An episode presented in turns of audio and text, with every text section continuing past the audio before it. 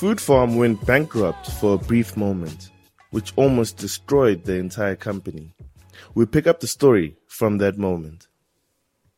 Can you just briefly touch on that? So we find ourselves in a position with the closed region where I think because we were so keen to land the real estate closed region, we we didn't pay attention to the detail.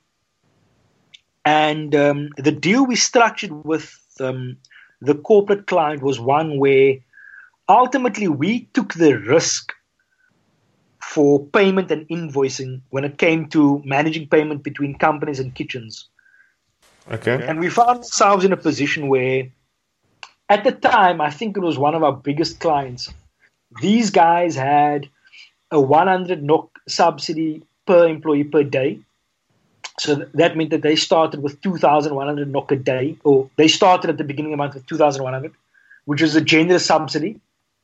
Um, and they had about 180 people, give or take 20 or 30, depending on like if they had visitors. And what had happened with this company was they had run into liquidity issues as a business. And so they couldn't pay us. So I think the first month they couldn't pay us. I think the bill that they owed us was around 250,000 NOK. Well, Um, and in the second month, they couldn't pay us. And I think by then the bill stood closer to like 675,000 NOK, which they owed us, which we then needed to pay the kitchens. But of course, regardless of like our headaches, the kitchens, they make the food and the food gets delivered, so they need to get paid. And um, that put us in a position where it technically bankrupted us because we didn't have the kind of liquidity on hand.